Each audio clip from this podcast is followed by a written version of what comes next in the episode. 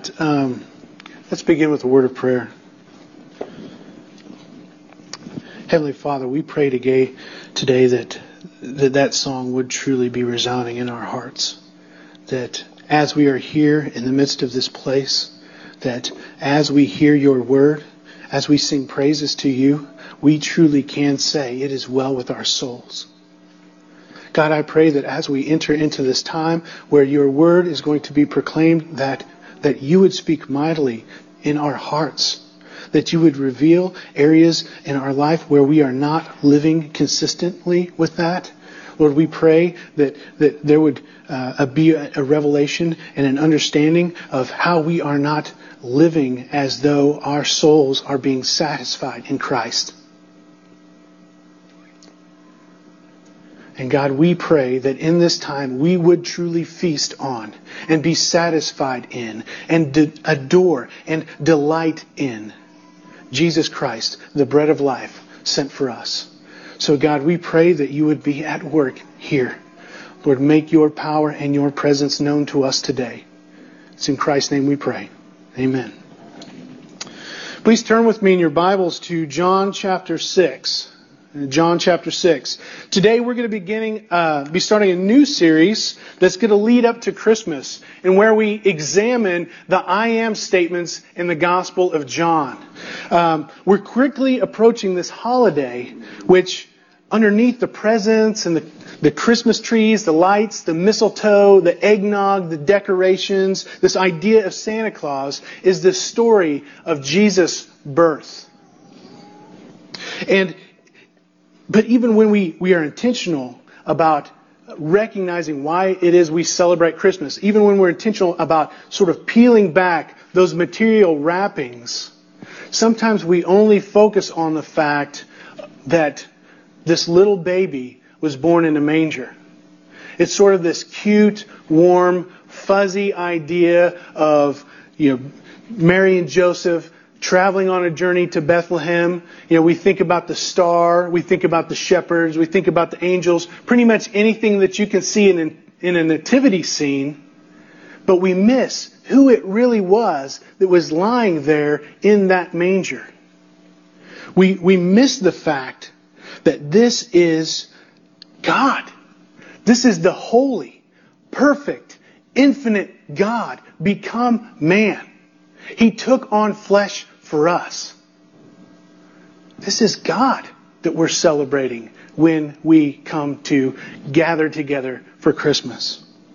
And so we want to take time to focus our thoughts on our minds, and we want to use these I am statements of Jesus to do that. Because God became flesh, God became a man, and this man made some big claims. I mean, he made some huge statements. And we need to discern what he truly meant by those. When he says I am, he's doing more than identifying something about himself. It's not as though he's saying something like, I am Chet. I am a man. I am your friend. I am sounding very silly right now. I mean, he's moving beyond that. When he says I am, he is disclosing to us the divine. He's saying, I am God. He's revealing God to us. He's revealing that He is God's will for us.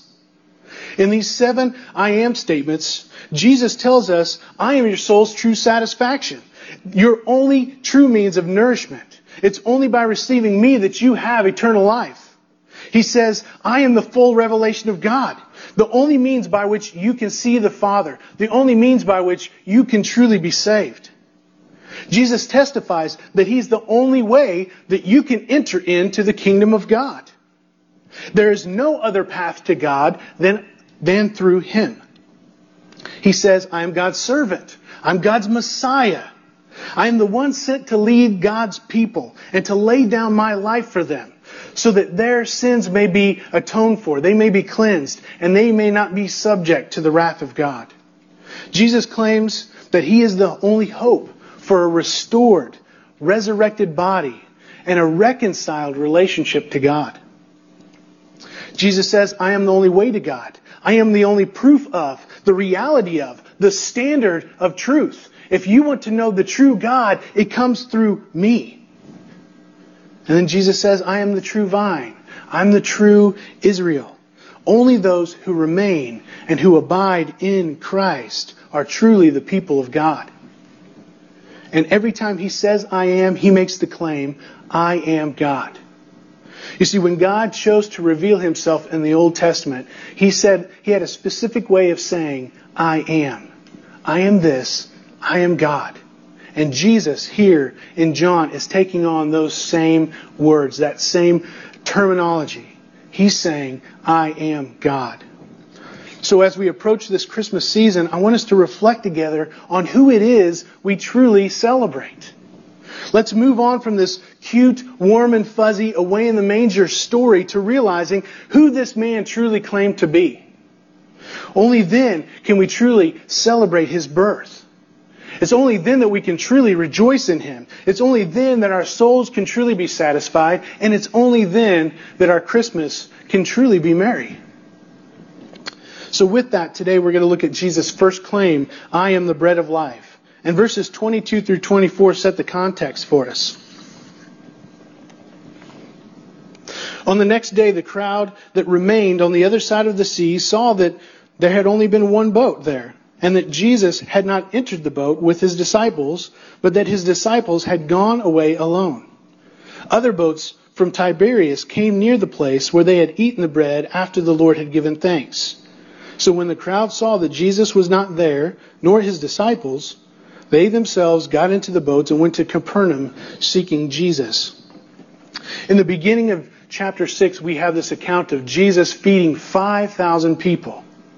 He had been healing many people. He had been preaching on the kingdom of God, and the time had come for them to eat. So Jesus took five loaves, he took two fish, he gave thanks, he broke them, and the scripture says that 5,000 men were fed that day. And the people began to hope this is the Messiah. This is our king who is appointed to come and rescue us. But what they didn't realize, they were, they were expecting a man. They were expecting a political leader. They didn't expect him to be who he said he was. And so their desire was to make him king. Jesus understood this, and so he, he disbanded them. He, he, he dismissed the crowd. He sent his disciples on ahead in a boat, and he dismissed the crowd, and then later went on to pray. In verses 16 through 21, we're given this, this awesome account of how Jesus went out to meet his disciples by walking on water. After the crowd had been gone, there he went out to them, met them, and then they went on ahead to Capernaum on the other side. And so now here we are in verse 22 on the other side, back where the crowd was, back where he had just fed the 5,000, and the crowd is left searching for him. And you know, we might be tempted to think, look how ardent this crowd is. Look how zealous they are to find Jesus. I mean, he dismissed them, but they came back the next day. They were hungry for more. And when he wasn't there, what did they do? They, they jumped in, they hired taxi boats, and they went on the other side to try to find him. They were zealous. I mean, they seemed really earnest. They seemed really sincere. But when we look at the rest of the chapter in terms of the crowd's questions and then Jesus' response, we see that their diligent search wasn't really so earnest. It really wasn't that sincere. The questions reveal that they are mistaking. They are mistaken and that they are hoping in the wrong things. Jesus offers correction, and we see the crowd progressively harden their hearts against him. They move from asking questions then to grumbling, and from grumbling then to arguing. And so we're going to look at these eight questions, responses, and, and there's, we're seeing what it is that they're wanting and what it is they're truly offered. And in the process, it reveals to us the wrong inclinations of the human heart. Because I want you to see something, folks. We're not, it's not like we're unlike that crowd. We, we struggle with the same things. We seek those things that are perishable. We seek the wrong things rather than God. But I pray that that in this time we will learn from Jesus. And may we truly embrace what he offers. May we find our hope, our satisfaction, and our delight in him. In verses 25 through 27, Jesus instructs us first not to labor for that which perishes, but for that which is eternal. When the crowd found him on the other side of the sea, they said to him, Rabbi, when did you come here? Jesus answered them, Truly, truly, I say to you, you're not seeking, um, you are seeking me not because you saw signs, but because you ate your fill of the loaves. Do not labor for the food that perishes, but for food that endures to eternal life, which the Son of Man will give you. For on him, God the Father has set his seal.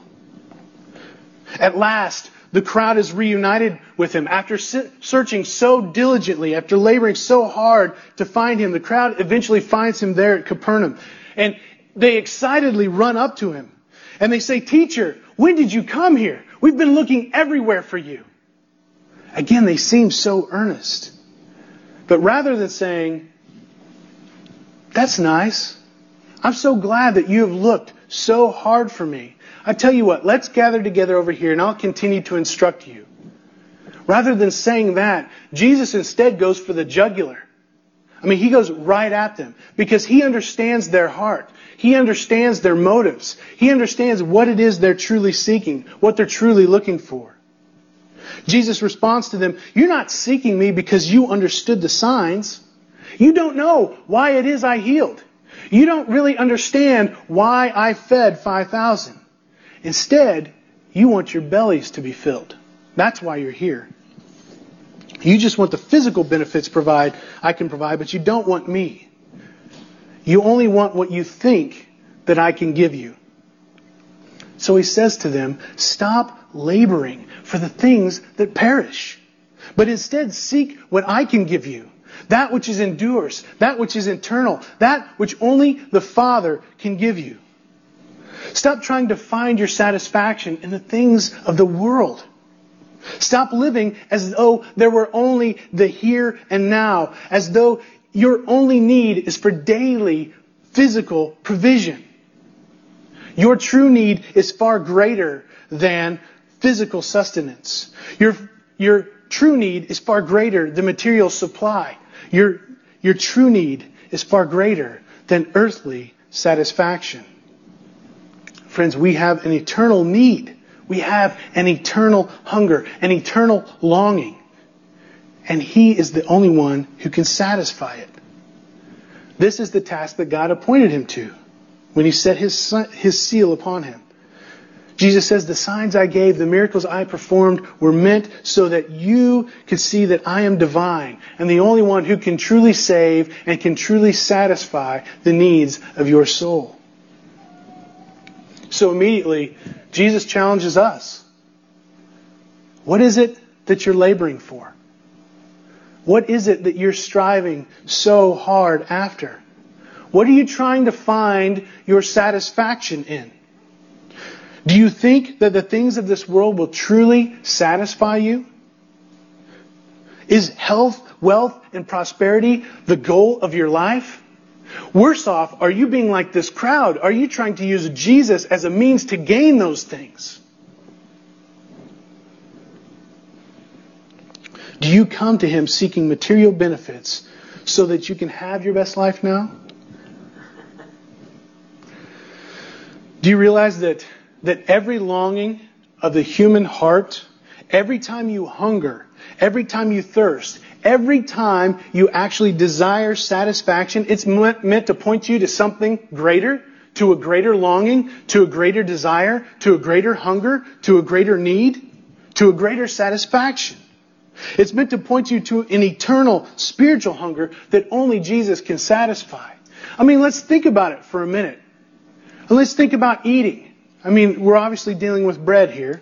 The crowd was hungry, and so they wanted to eat. When you eat, you fill your belly for a while and you feel satisfied. But what happens a few hours later? he wants bacon. He's no longer satisfied, right? That, that earthly provision cannot eternally satisfy him. It cannot meet his greatest need. I mean, the same thing happens with any of our, the daily provisions that we might desire. The same thing happens with, with relationships, with earthly pleasures. I mean, you name it, they can't truly satisfy. They leave us hungry. They leave us longing for more and more and more. Each is perishable. Each fade. Each gets used up. It gets worn out or it disappoints because it can't truly satisfy our deepest longing. It can't do that. Only Christ can do that. Christ is the sole, eternal satisfaction of every human soul. So stop laboring for that which is perishable. Second, verses 28 and 29, Jesus instructs us to stop relying on ourselves for salvation, but believe in Him. Then the crowd said to him, What must we be doing to do the works of God? And Jesus answered them, This is the work of God, that you believe in Him who He has sent. The question is, what must we be doing to do the work of God? Jesus had just told them not to labor for that which perishes. And so they asked the question, okay, what do we labor for? What do we invest ourselves in? What do we need to do to be able to do what God requires? And they asked this question sincerely thinking that if Jesus told them, okay, if he gave them a list, do this and don't do this, that they would actually be able to fulfill that. They truly believed that if he told them what to do, they would be able to do that. They would be able to get there by their own works. Apparently, they haven't learned from the Old Testament law. Apparently, they haven't learned that, that clearly they can't follow all of God's commands. No one can be righteous by their own works. They, they cannot earn their salvation by their own effort. The reality is they can't do anything. You can't do anything to save yourselves. Jesus' response is that the work of God is to believe in Jesus. You can't merit eternal life, but you receive it by faith in the Son of God. Ephesians 2, 8, and 9 says, For by, by grace you have been saved through faith. And this is not your own doing, it is the gift of God, not the result of works, so that no one may boast. Faith has been gifted to us by the grace of God, not by our own doing. Our works mean nothing. So if verse 27 tells us that Jesus is the one who gives eternal life, and Ephesians 2 8 9 says that faith is given by the grace of God and not of our own doing, then we're utterly helpless in and of ourselves. We cannot save ourselves. We can do nothing but receive, um, but receive eternal life, except to be given the gift of faith in Jesus Christ from God, and through Him we can obtain the hope of eternal life. So, what can you do to earn eternal life? Nothing. Nothing. The work that God requires, this, get this, the work that God requires is actually the work that He performs. You know, you, you have nothing to offer, but you have everything to gain. So receive the gift of faith in Jesus Christ. And I really want to challenge this, guys, because it's so easy to try to rely upon ourselves, to try to merit our own salvation, or when we think we've received salvation from God, to try to pay Him back. But we do this all the time. We think to ourselves, you know what? I, I'm basically good. I, I, I try to do more good things than bad things. You know, you may say to yourself, well, I give to charity. Well, I pray. I read my Bible. I go to church. You might say to yourself, I do penance for my sin. That ought to atone for it. Surely God will look upon those things and He will, He will grant me favor. That He will find those things pleasing. But the reality is, it can't. It doesn't, it doesn't work. You can't buy God. You can't work your way to Him. Friends, we do not come to God. He came to us. This is the whole point of Jesus coming to earth, of God becoming flesh. So stop believing in, hoping in, and relying upon yourselves and receive the gift of faith. Believe in Him. Hope in Him. Rely upon Him. Jesus is the only way to eternal life. He's the only way to be saved from the punishment and the penalty that our sins deserve. Jesus is the only way that we can be reconciled to God because Jesus, because only Jesus can do what God requires and the only hope we have, the only hope we have is to be found in Him. You're helpless to save yourselves. So friends, believe in Jesus. Third, verses 30 through 33, Jesus instructs us to relinquish our demands and expectations of God and receive his gift. So they said to him, Then what sign do you do that we may see and believe you? What work do you perform? Our fathers ate manna in the wilderness. As it is written, He gave them bread from heaven to eat. Jesus said to them, Truly, truly, I say to you, it was not Moses who gave you bread from heaven, but my Father who gives you true bread from heaven. For the bread of God is he who comes down from heaven and gives life to the world. So it's clear from the questions that the crowd had certain expectations of Jesus. They said to him, Prove yourself. Prove yourself to us.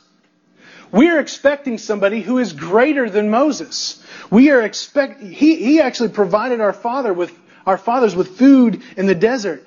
Do you realize that two million people were given a two liter bottle full of manna every day?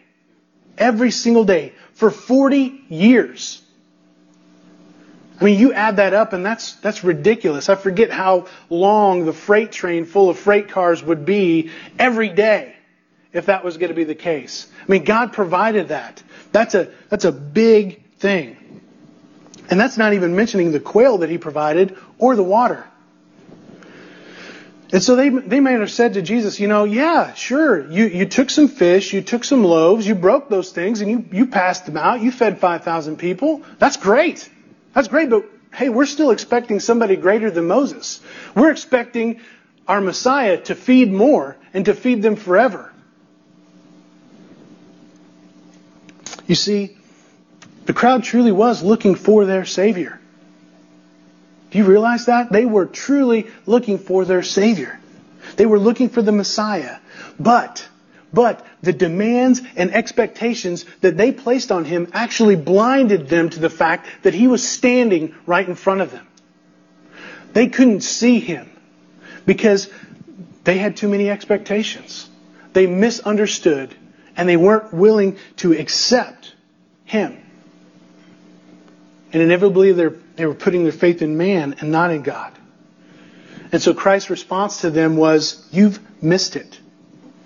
It wasn't Moses that gave you the bread, God gave you the bread. But Moses and this bread, this is the neat thing.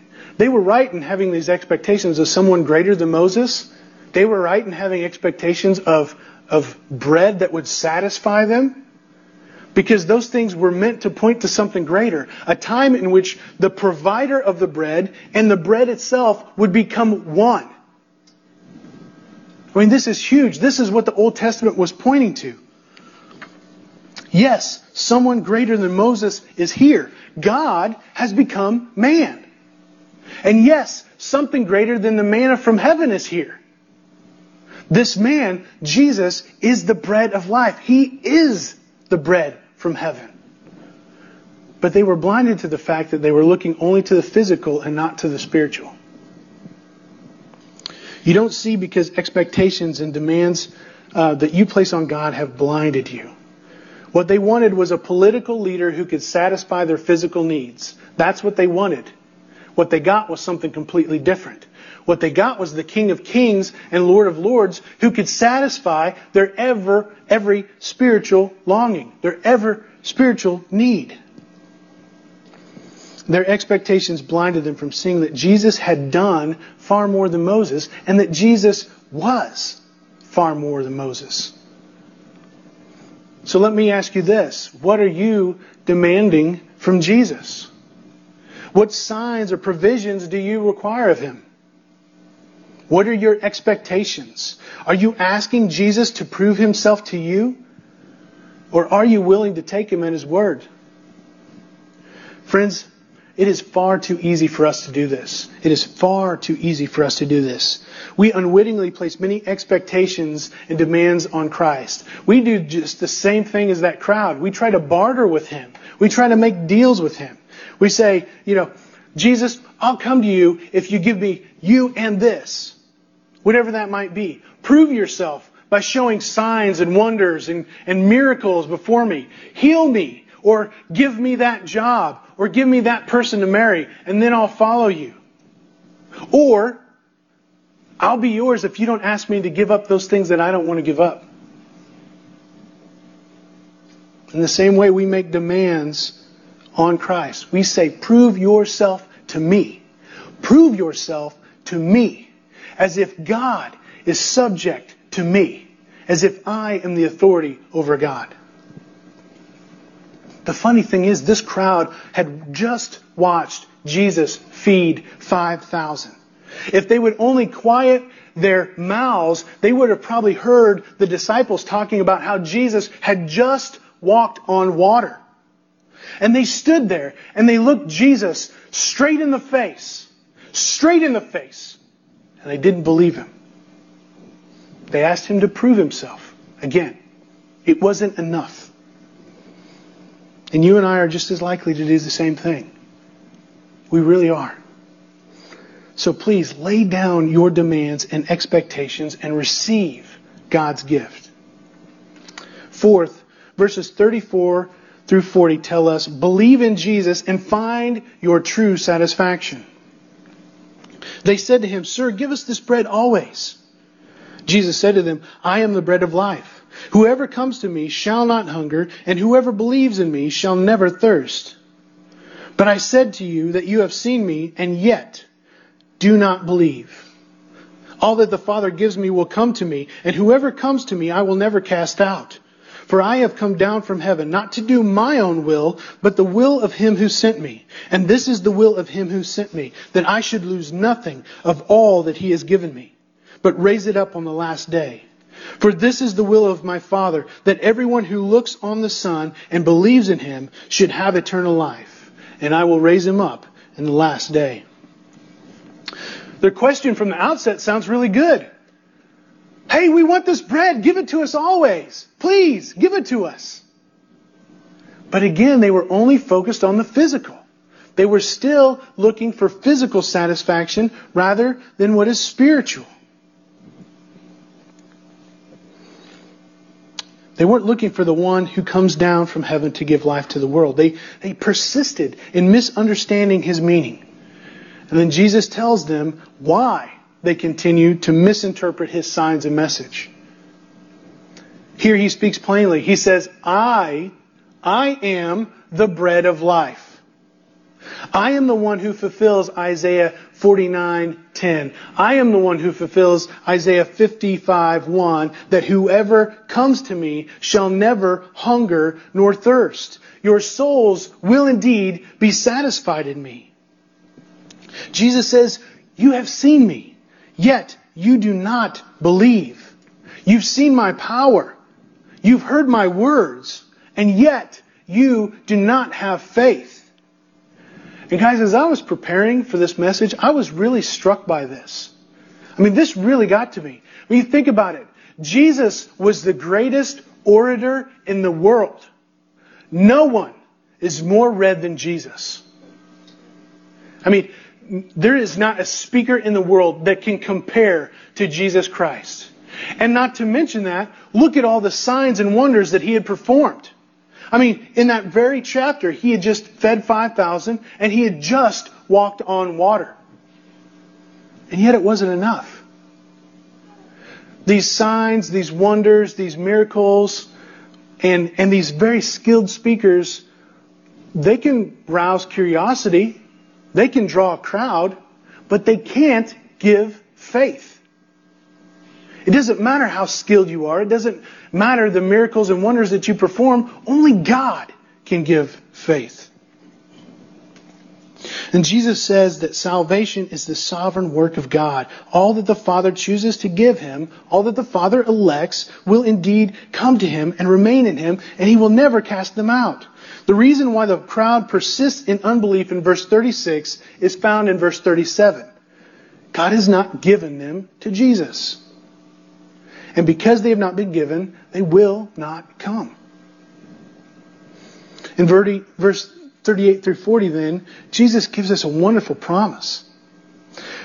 Because he is committed to being completely obedient to the Father, he will not cast out any who come to him they will indeed persevere in the faith until the last day when Jesus will raise them up to live eternally with God. Those who have been given faith will remain faithful. They will persevere. Guys, this is a tremendous blessing. I know that when people hear about God giving people to Jesus and that not being them choosing them, they get really frustrated. But we think about salvation is a work of God and it is a gift. It is a wonderful thing. God chooses us, though we don't deserve Him, and then He gives us Christ. And Christ keeps us in the faith. We don't fall away because Christ keeps us. He maintains us. He will not cast us out. This is glorious. And I don't deserve it. We don't deserve it. This is a wonderful thing. And I pray that you guys can see that this is, this is beautiful. This is awesome. This doesn't motivate me to kind of like exalt myself. This motivates me to fall on my knees and praise God and give my life to tell others about the same gracious and glorious gift. So if you're here and you find yourself being drawn to Christ, or you have faith in Christ, the reality is you should continue in your desire to find your soul satisfaction in Christ. He promises that all who are in Him will not thirst or will not hunger. Their souls will find satisfaction in the bread of life. So look at your life over the long haul. Have you been growing in your desire to be satisfied in Christ? If so, that's a great comfort. That's what provides assurance. Not in that we attest that we believe something, but we see our desire growing to, to, to glory in, to re- revel in, to adore Christ. To find our soul satisfaction in Him. And when that is our pursuit, then we can have confidence that our faith is secure. So, are you pers- persevering in your faith? Are you increasing in your desire to find your satisfaction in Him? In verses 41 through 51, Jesus issues a challenge. He says, Do not grumble, but receive and rest in me. So the Jews grumbled about him because he said, I am the bread that came down from heaven. They said, is this not Jesus, the son of Joseph, whose father and mother we know? How does he now say, I have come down from heaven? Jesus answered them, Do not grumble among yourselves. No one can come to me unless the Father who sent him draws him, and I will raise him up on the last day. It's written in the prophets, and they will all be taught by God. Everyone who has heard and learned from the Father comes to me. Not that anyone except not that anyone has seen the Father except he who is from God has he has seen the Father. Truly, truly, I say to you, whoever believes has eternal life. I am the bread of life. Your fathers ate manna in the wilderness and died. This is the bread that comes down from heaven, so that everyone may eat of it and not die. I am the living bread that came down from heaven. If anyone eats this bread, he will live forever. And the bread that I will give for the life of the world is my flesh. Frustrated by Jesus' response, the crowd went from questioning to now grumbling. Ironically, they resorted to the very same thing that the Israelites did when they had received the manna in the wilderness. You know, the Jews in Jesus' day were looking back and said, that was such a glorious thing that they received that manna from God. Well, in the time when the Israelites were receiving it, they were like, what is this junk? Why do we have to eat only this? When we were in Egypt, we had a lot of great stuff to eat. We should just go back there. They continued to grumble. And so now, fast forward to Jesus' day, you've got the Jews who received the bread of life, something far greater, and now they're complaining because they didn't have manna. It's just completely ironic. Rather than see and believe, they responded with doubt. They questioned the validity of Jesus' claim. Do you see what they said? They said, Isn't, isn't this Jesus? Isn't this the son of Joseph? I mean, we know his parents. How does he say that he came from heaven?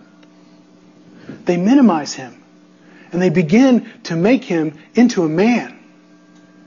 And don't we see that happen time and time again today? People say, no, no, he wasn't God. He was just an inspired man. And Jesus responds to them again by affirming that salvation is the work of God from beginning to end. That those who are drawn, who are given to Christ, will come to Him and remain in Him until the last day. So unless there is a work of divine spiritual renewal, in which, as it says in verse 45, we have heard and we have learned from God, no one would, none of us would ever come to Christ. This is what Jesus says, um, and this is what Jesus says to those who are grumbling. You know, the greatest thing you need, the greatest thing you need right now is to be humbled. You need to stop making much of yourself. You need to stop overestimating yourself. You need to realize that you can do nothing by your own ability. He quotes Isaiah 54:13, "You need to be taught by God. You must learn from the Father. You must understand this that there's absolutely nothing that you can do to save yourselves. Apart from the sovereign work of God's grace, you can't do anything. You, you can't by your own unaided strength come to me.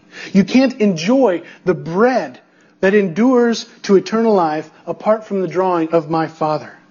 That bread, which you enjoy, is my flesh, which I sacrifice for you. I will give my body, my blood, to satisfy the wrath of God, which you deserve because of your sins, so that you might be reconciled to Him. And so Jesus poses the same challenge to us. Will we accept Him at His word? that salvation is the work of God from beginning to end, or will we grumble because we desire to save ourselves? Will we accept God's plan for salvation or complain because it doesn't conform to our demands or expectations? Will we receive and rest in the bread of life? Or will we continue to live our, life, our lives as though we did not need to be saved? Last week we sang the song Rock of Ages, and it really summed up Christ's message well. The lyrics say, Not the labor of my hands can fulfill thy law's demands. Could my zeal or respite know? Could my tears forever flow? All for sin could not atone. Thou must save, and thou alone. Nothing in my hand I bring, simply to the cross I cling. Naked come to thee for dress, helpless look to thee for grace. Foul I to the fountain fly. Wash me, Savior, lest I die. Salvation is absolutely all of grace or nothing at all. Salvation is a sinner saying, I am starving. I am absolutely starving, and I have nothing to offer. To those sinners who would say that, Jesus would say in verses 52 through 59, Feed your soul and abide in me. The Jews then disputed among themselves, saying, How can this man give us flesh to eat? So Jesus said to them, Truly, truly, I say to you, unless you eat the flesh of the Son of Man and drink his blood, you have no life in you. Whoever feeds on my flesh and drinks my blood has eternal life, and I will raise him up on the last day. For my flesh is true food, and my food or my blood is true drink. Whoever feeds on my flesh and drinks my blood abides in me, and I in him. As the living Father sent me, I live because of the Father. So whoever feeds on me, he will also live because of me. This is the bread that came down from heaven, not like bread that the fathers ate and died. Whoever feeds on this bread will live forever. Jesus said these things in the synagogue as he taught at Capernaum. The crowd has now moved from grumbling to arguing amongst themselves over Jesus' words. What does he truly mean when he's saying they must eat his flesh? Rather than looking back and realizing that the Old Testament sacrificial system was insufficient to cleanse them of their sin and grant them eternal life, they ignorantly repeated the same question over and over and over. How can this man give us flesh to eat? And we need to recognize that these, again, were religious people. Verse 59 says that Jesus taught them in the synagogue at Capernaum. They, they were there to be taught by God.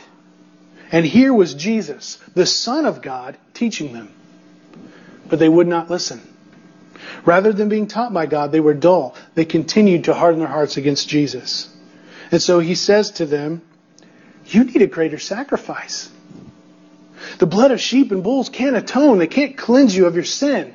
And mere religious practice will not give you eternal life. If you really want to be reconciled to God, if you really want recognize the severity of your sin and that you are under the wrath of God, you would accept my sacrifice. You would spiritually eat of my flesh and drink of my, my blood or look upon and believe me. Only I can give life, and I give it by laying down my body and by giving my blood for you.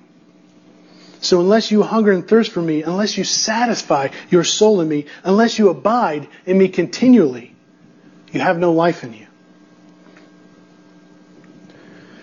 So friends, our only hope for salvation is that our only hope for salvation from our sin, our, really our, our only hope for salvation from ourselves is the cross of Christ. His body, His blood was given for us so that we might have eternal life in Him. And I want you guys to recognize salvation, you know, saving faith is not found in blind religious practice. You don't, you're not saved by believing in some concepts and then acting just in obedience, following rituals without thinking, without really being transformed. Saving faith comes from recognizing your absolute need of and your hunger for Christ and your desperate awareness that you can do nothing to earn it. Saving faith is not intellectually acknowledging that Jesus died on the cross, but that He died for your sins. It's not enough to recognize that Jesus died for sins. Did He die for yours?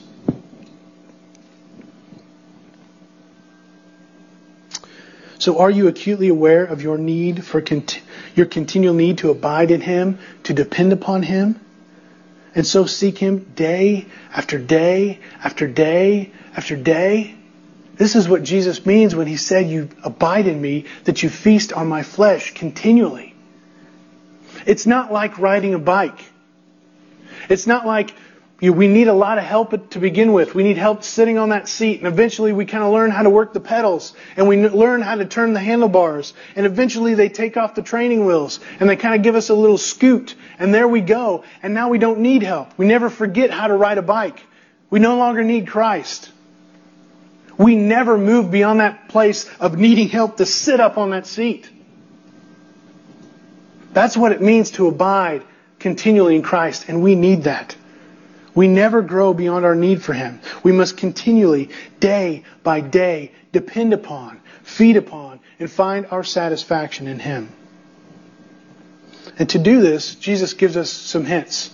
In verses 60 through 65, He tells us that look not to the flesh, but to the Word and Spirit. When many of His disciples heard it, they said, This is a hard saying. Who can listen to it? But Jesus, knowing in himself that his disciples were grumbling about this, said to them, Do you take offense at this? Then what if you were to see the Son of Man ascending to where he was before?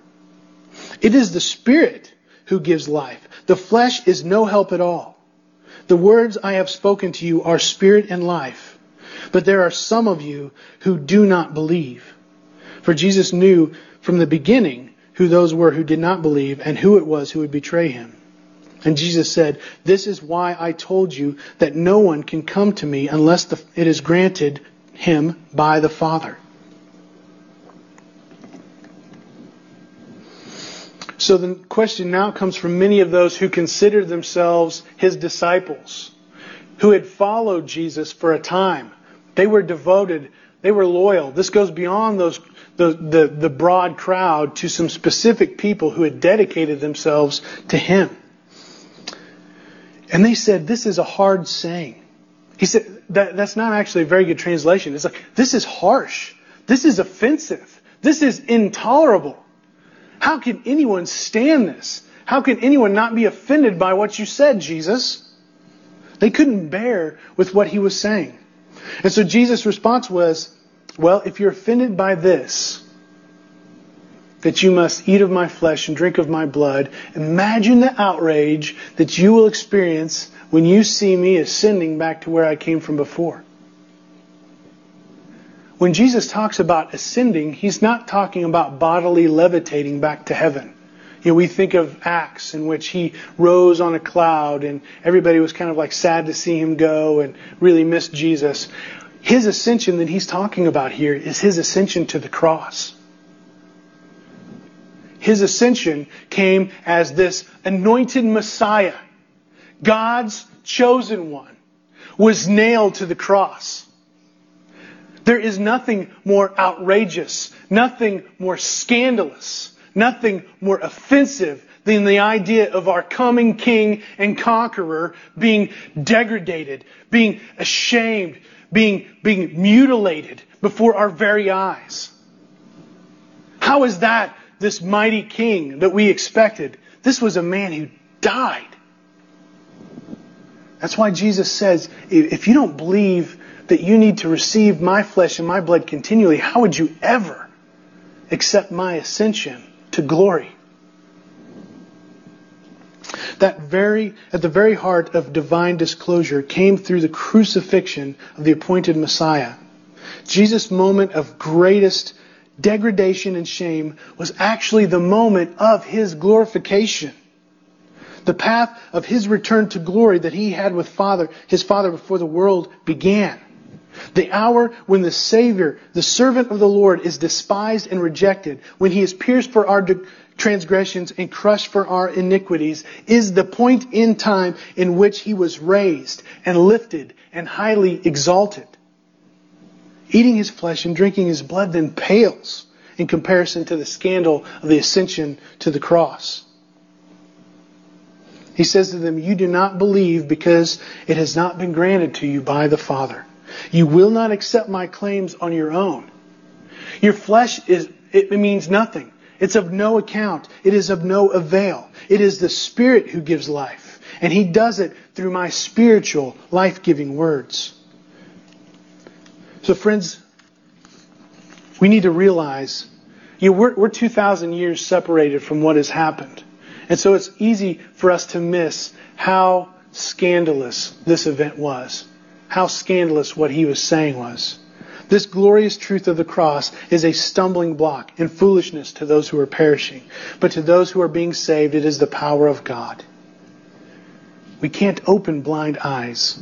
We can't make anyone see. We must direct them to the life giving Word and pray that the Holy Spirit will give them life. And so if you're here and you want to know Christ, if you want to live with Him eternally, you seek Him through the power of His Spirit in His Word. That's the instruction that He gives us in this passage. So finally, friends, in verses 66 through 69, Jesus leaves us with two choices. You can either go His way, or you can either do it your way, or you can do it His. After this, many of His disciples turned back and no longer walked with Him. Jesus said to the twelve, Do you want to go away as well? Simon Peter answered him, Lord, to whom shall we go? You have the words of eternal life, and we have believed and have come to know that you are the Holy One of God. So now Jesus leaves you with a question. Will you go away as well? Many heard his words, but turned from him. Are you going to do the same? Friends, some of you are here this morning and you may have never truly placed your trust in Jesus. You may not have been aware of your sin or its severity. You may not have recognized your need for Him, but I pray that Jesus' words are creating within you a stirring in your heart. I pray that you are, your soul is, is awakening to your hunger, your longing, your need for Christ, and that you have a desire to come to know Him. And I pray that you do not leave here without making us aware of that. You come and talk to me, talk to Jim, talk to Shane, talk to Caleb, talk to one of us, but don't leave here with that stirring on your heart. Some of you may be here professing faith but having never found your soul's satisfaction in Christ. You lack the longing to feed your soul with the bread of life. And to you, I would say, repent, turn, and follow Him. Seek Him as your soul's satisfaction. In others, you may have just grown cold. You may have started out on fire with God uh, being your, your full focus, with your, your desire being to, to have Christ as your soul's satisfaction. And I pray that God revives your heart so that you may long for and depend upon and make your soul happy in Christ. I pray that you turn from your vain religious practices and truly taste and see that the Lord is good. Let's pray together. Heavenly Father, we thank you so much for the bread of life. And God, we pray that our souls will not rest until we find our rest in Him. We pray that we will not be satisfied until our souls are satisfied in Christ. Father, forgive us for striving to make our own way, for starving our souls as we seek to live life without Christ, being the essence being the center, being the single minded satisfaction of our hearts. We pray that we might truly, He might truly be our bread of life, that our hope, our rest, our nourishment might be daily found in Him. Please do this work in us now by the power of your Spirit, we pray. Amen.